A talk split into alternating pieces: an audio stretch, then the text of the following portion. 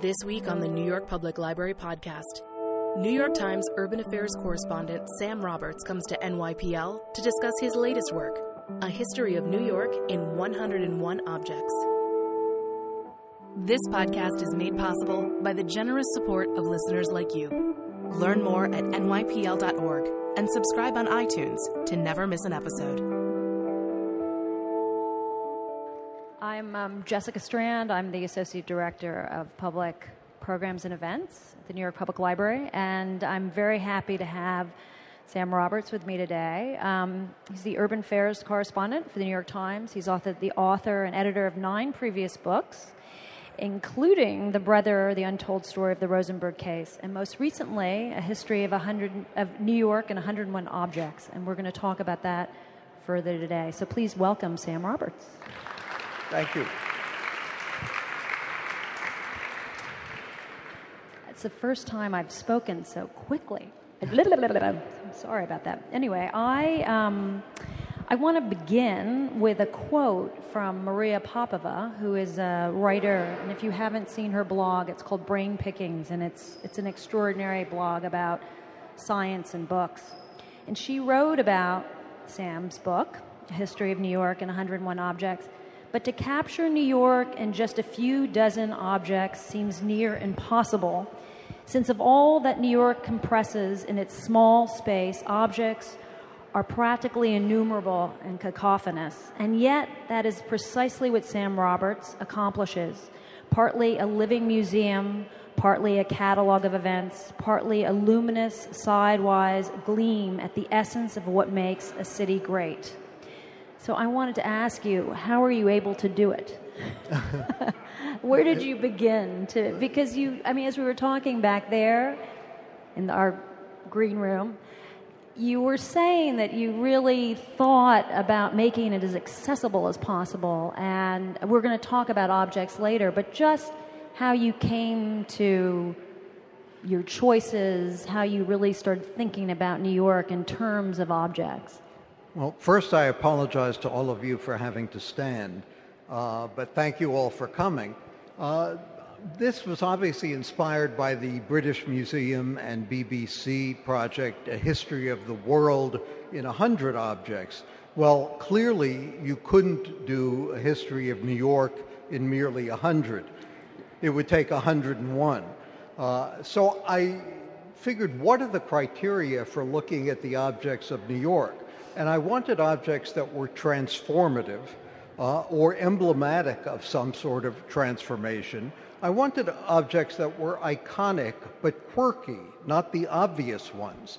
Uh, objects that were not too much bigger than a bread box, at least figuratively. So, not the Empire State Building, not the Statue of Liberty. Uh, objects that were not human, so that ruled out Ed Koch.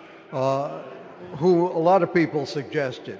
Objects that existed. There is only one object in the book that, if it exists, I could not find. Um, and objects that were not all about food. Uh, more people suggested various forms of food that you could possibly imagine. Every form of pizza, empanada, knishes, um, egg creams, seltzer bottles, and I finally decided that, given the declining crime rate in New York, the motto of the city should probably be leave the gun, take the cannoli. Uh, uh, but those were the major criteria, and the hard job was not finding 101, it was winnowing them down to 101. Uh, I just interviewed Maira Kalman last week about her book, which is about her favorite things, which are objects. Um, and I want to just, when you talk about, I mean, you, you, when you talk about objects representing New York, I mean, and you, you're discussing them, I mean, how, what is it about an object? I mean, what is it about a thing? Is it the story behind the thing? I mean, I mean, it's really, it's, it's more than the object itself. It, it, because you can look at an artichoke. I want you to talk about the artichoke. And the artichoke, of course, could be something that is representative of, the central coast of California, right? But here, it it ties in the Italians, it ties in the hmm. mob in New York, it ties in. So to choose these hmm. things, they had to have stories that were emblematic of the city in some way. Well, I mean, why look at history through objects? I mean, first of all, history, for the most part, Ken Jackson at Columbia likes to say facetiously, history is for losers, uh, by which he means you know, you look at places like Jamestown or Plymouth, Massachusetts, and these are places that really have not much more. I hope there's no one here from those places. Uh, not much more than their history. New York thinks about the present and thinks about its future. But history is really very important, and what I was looking to do was make history more accessible. One way to do that is through objects. Uh, the British Museum proved that. Objects in this materialistic world show that there is more to value than just paying something for a, a, materialistic thing. That an object can have value not just because people are willing to pay for it. An object in this virtual world can have value because it is authentic. Uh, an object can have value because uh, it was invented. It is not part of a chronological time frame of events. Uh, there was a reason for this to come into being. Uh, there was a reason for it to happen. There was a need for it to be created. Uh, it also fits in with our desire to make lists as someone said, it, it, allows us all to be Simon Cowell in a way. We could all be, you know, create American idols by having lists of 100 or 101. So, what I was trying to pick were quirky things that made people think about history in a different way. So, why, in a list of 101 New York objects, is there something like a artichoke? artichoke? Yeah. Uh, well, if you think you're living or lived in a nanny state under Rudy Giuliani or Michael Bloomberg. Think back to Mayor LaGuardia. Mayor LaGuardia banned the sale of artichokes. Why? Because Ciro Terranova was known as the artichoke king, and he controlled the market in artichokes for organized crime. And LaGuardia thought if he stopped the sale of artichokes, it would undermine organized crime. Well, that worked about as well as banning the sale of large sodas. Uh, LaGuardia even banned Ciro Terranova from entering New York City. He had him arrested for vagrancy for crossing the Bronx line from Pelham. Uh, and I thought these were just fascinating insights into how New York City worked, how mayoral power was exercised, and I thought rather than finding, you know, a picture of Ciro Terranova or something, you know, more abstract or more mundane, using an object like an artichoke would capture people's attention. Why is there an object like a mechanical cotton picker as an object representative of historic transformation in New York? Go try and find a mechanical cotton picker in New York City. Well, you probably can't find even one. But the mechanical cotton picker in the late 40s freed blacks in the South from the cotton fields and created the migration which changed the demographic face of cities like New York. And I thought that was clearly one of the objects that qualified for inclusion in this book. Can you talk about the doorknob, the, the public school, the, the school doorknob that sure. um, that I, I, mean there must be are they how many are still in existence? Well, that's a good question. One of the objects in this book is a brass doorknob that some of you may remember was on the door, those great wooden oak doors of every schoolroom, public schoolroom in New York City. I remember being impressed by those as a kid, going to PS 219 in Brooklyn, uh, and the very notion. Now, some politician obviously owned a brass doorknob company, but the fact that the city was willing to spend money investing in brass doorknobs and showing that it cared enough about public education to build schools with brass doorknobs was impressive. And I thought this was sort of representative, this was emblematic of the city's concern, care about public education. There are not many left. You can buy them on eBay, actually. Oh, really? Uh, nowadays, you won't find them because, believe it or not, they don't comply with the Americans with Disabilities Act. You need a lever doorknob. Uh, but I thought they were sort of representative in a way, emblematic in a way, of New York City's commitment to public education. I wanted to find out how you researched the book. And, um, you know, were you, I mean, what was your first object that you decided? Did you make a list? Or did you like find five and start looking for them? I mean, how did you begin? Well, Jessica, that's a very good question. I uh, went, you know, I, I am a reporter and a writer, and therefore spend a great deal of time researching so I can avoid having to write. Uh, anything that will delay having to write is, is, you know, something I engage in. So I recruited as many archivists, curators, librarians, uh, historians as I possibly could and said, what would you include if I'm making a list, an arbitrary number, 100, 101, whatever it happens to be, what would you include as transformative objects in the roughly 400 year history of New York City? And a lot of them had very good ideas. Some of them were pretty predictable, but a lot of them had ingenious ideas. Uh, when I wrote a story for the New York Times, which is how this began, I solicited ideas from the public, from readers. A lot of them had absolutely great ideas that I never would have thought of.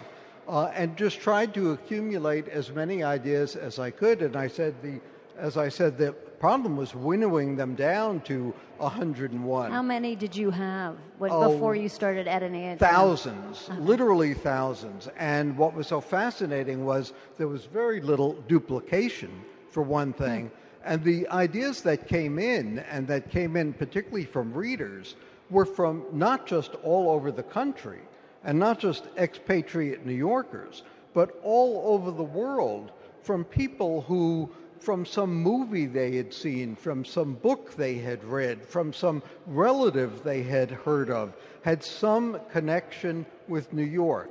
Uh, it was absolutely fascinating. People who had never been here, uh, but knew something about New York, had heard something about New York, and some connection with it, some closeness with it, uh, and something in their minds meant New York to them, and they made a suggestion of people. I, the worst thing I did in the original Times list was I left out the subway token.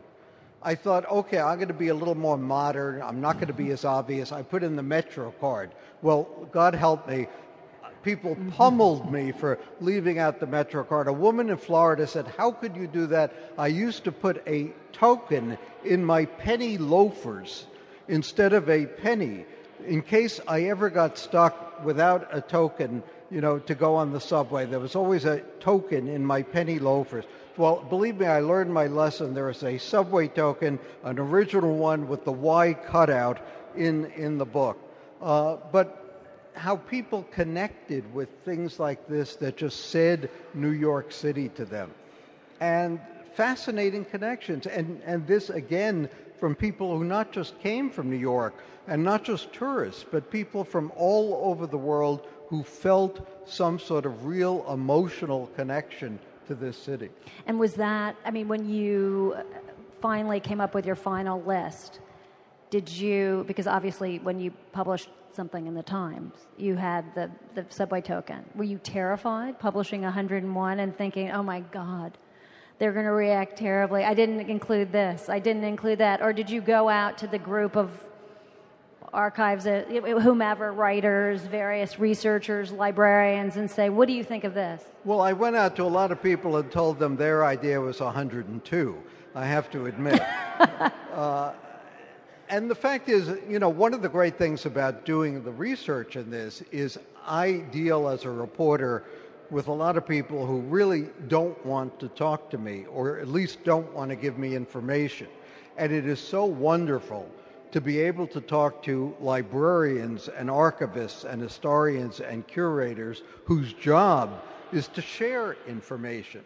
And they are not only welcoming in having people ask them questions, but they delight in giving out that information. It is just a wonderful experience, and so, you know, contrary to what I do every day. Uh, but I left a lot out. I mean, there is plenty of room for a second volume if Simon and Schuster ever wants to publish one. Uh, and I keep finding every day when I walk along the street or people write in, we actually set up an email address in the book for people to suggest more uh, because there's so many more things that you can suggest that are emblematic of New York, a city that just keeps growing, keeps changing. So I'm going to be slightly selfish here and ask you about two things which to me are representative of New York. The Anthora, is that my the Anthora coffee cup, which I'm sure you guys have all seen, the Greek diner one, which is in the book. I want to hear the story behind that. And then the black and white cookie, which is, as you say, more of a cake It than is- a cookie. It And is I- indeed. so both of those, which are in this 101 objects, and Well, to uh, me represent New York. I'm A- curious. As someone said, you couldn't have an episode of Law and Order without the blue and white Anthora coffee cup. Maybe now they've been pretty much replaced by Starbucks cups. But this was a Hungarian Jewish immigrant, a Holocaust survivor, who worked for a paper company in Connecticut. He was assigned to come up with a sort of generic coffee cup design for Greek coffee shops, and he came up with this sort of phony ersatz Greek design patterned on the amphora, the Greek vase. He, for some reason, called it the anthora, the same reason I guess we called a Spalding a Spalding, uh, and managed to manufacture billions of them. Uh, and they are still around. They are now in ceramic form and probably every other form you could find them in. And they just caught on incredibly. And they are sold in New York gift shops. They are sold all over the place. Uh, and everybody loves them. And they have been knocked off in various forms. Uh, the company made millions of dollars doing so, and they just became so identified with New York that, as I say, on every New York themed uh, television show, uh, they became an icon of New York. And the black and white cookie, a lot of people suggested some food, as I said, uh, that was emblematic of New York. And here, uh, I left out pizza because I didn't think it was a particularly New York item. I included the bagel because while it wasn't invented here, I think it is distinctly New York. It is very Lower East Side. Uh, and while it is now available everywhere, I think it is still identified as a New York item. I did include the black and white cookie. Now, that is author's prerogative. I like black and white cookie. Now, Molly O'Neill of the New York Times said, and I dispute her on this, she said, there is no such thing as a delicious black and white cookie. they are either edible or inedible. I disagree. I like them. There was a whole Seinfeld episode on black and white cookies. President Obama called them the unity cookie. In, in Germany, they are called Amerikaners. Uh, I mean, they have achieved a worldwide cachet. It says a lot about you whether you eat the chocolate or the vanilla first. Uh, I think they just What say something say? about New York. It, well, I don't know what it says, which is what makes it so enigmatic. Uh, I have to eat the chocolate first and save the vanilla. I don't know what that says about me. Um, but I just thought they are distinctly New York. Uh, you can find a delicious edible black and white cookie. If you go to Glaser's Bake Shop on First Avenue, that is one place to find them. Uh, when I was a kid growing up, I used to call them Subway cookies because you bought them in the subway. Um, but I just thought they were distinctly New York. Absolutely. There's one, um, and then we'll talk a little bit about what you're up to now. But there's there's one. Uh, you you mentioned the three foot uh, Madonna masonry sculpture that was that survived Hurricane Sandy, and it's something I've I've never seen it, and um, you know, just just describe how it. I mean, it is sort of miraculous that it still stands there. So, well, one of the tough things in the book was to figure out how you represent the past couple of decades, because every time you you look at history, it tends to be skewed by recent events. Uh, when the Smithsonian this past summer asked Americans to vote on the most iconic object in its collection, it got 90,000 people to vote. And the number one object they voted for was one year old. It was the giant panda that was born last year in the National Zoo. Now, you know, 50 or 100 years from now, are people really going to think that was the most iconic object? So you really have to stop and say, when you're looking at the past 10, 20, 30 years, you have to step back a little bit and be very careful what you include. So I did include 9 11. There is a jar of dust that was collected that day in lower Manhattan. Very enigmatic, very mysterious. We don't know what's in that jar of dust. We don't want to know what's in it, but it was representative of that day, an important date no matter what in New York history.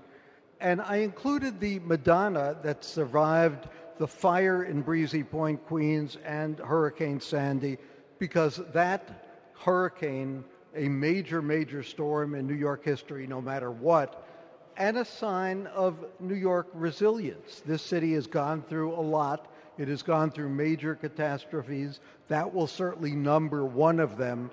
And it has always come back. And I thought that was a good way to end the book. I could go on and on. This is a really fascinating, fun book and I recommend you all to buy it. But I wanted to ask you what you're working on now. Having done this, are you working on another book project or? Uh, I am overdue, of course, on another book. Graham Robb wrote a book a couple of years ago that I really fell in love with called Parisians.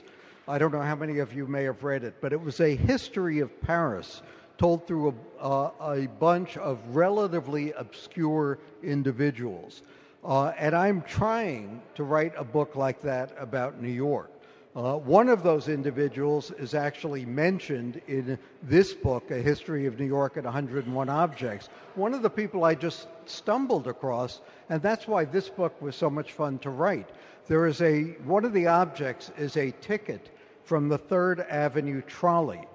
And the object is emblematic of a woman, a black woman named Elizabeth Jennings and one morning, she was getting on the trolley in lower Manhattan to go to church on a Sunday morning, and she got thrown off the trolley because she's black. And she sued. She hired a young lawyer named Chester Arthur, who would go on to become president of the United States. She took the case to court and she won. The court said, You're black, but you weren't disruptive, you weren't rowdy, you have every right to ride the bus just like anyone else and this was a hundred years before Rosa Parks. And nobody knows the story. And to me, that was just a fascinating insight into New York history and how history evolves. So I'm trying to tell the story of New York, the story of history, the story of how history can be so much fun and so interesting and so intriguing through people like that do you what have you read lately? Have, do you read a lot of history or do you read you try to escape history into science fiction? I don't know novels or i love history and i don't think we can or should escape, escape. it. Uh, i don't read enough novels. Um, i'm not a i review books in the times in the metropolitan section mostly new york books uh, and I love history because I think we can learn so much from it. One of my favorite books that I'm actually, I hate to admit, rereading because there's so little time is uh, Margaret Macmillan's Paris 1919, which is a story of horribly good intentions gone awry at the Versailles Peace Conference in 1919, how they totally screwed up the world and how William Bullitt, who was one of the representatives of the United States, just walked away from the peace conference, and the reporters asked him, Where are you going? And he said, I'm going to lie on the beach in the Riviera and watch the world go to hell. Oh And he did, goodness. and it did. Ay.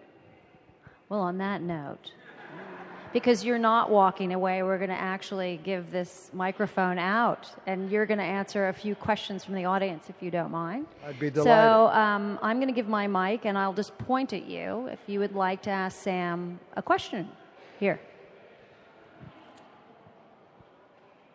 Uh, how how do you write? Could you talk about your writing process, when and how you do it? Uh, I write on a uh, computer with a keyboard, um, and I write after doing prodigious research. One, to delay the act of writing, as I readily admit, and two, because the more I research, the more pool of information I have to write from. So that may be a rationalization, uh, but the more quotes I have, the more facts I have, the more anecdotes I have, the more I am able to synthesize that, to distill that into some sort of narrative to write something that I hope is interesting and coherent. But the physical process is either writing in longhand on a legal pad, can't type anymore on a typewriter, that I just find too confining. Uh, but a legal pad drawing arrows all over the place, but now much more so just on a computer where you can cut and paste on the computer. It is just so much easier. Yeah, come on, there must be something you think I left out or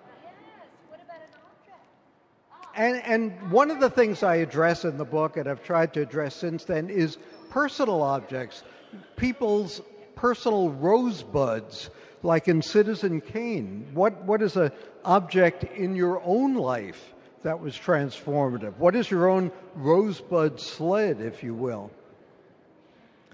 Okay, I've got actually two questions. One is that there a particular time of day that you write once you start writing, or does it catch time as you can? And the other is if you had to name just one iconic thing for New York instead of 101, what would go to the top of your list? Okay, two good questions. When do I write? Whenever I can. Uh, I usually write early in the morning. Uh, that's when my head is clearest. Write if I can, and I do have a day job.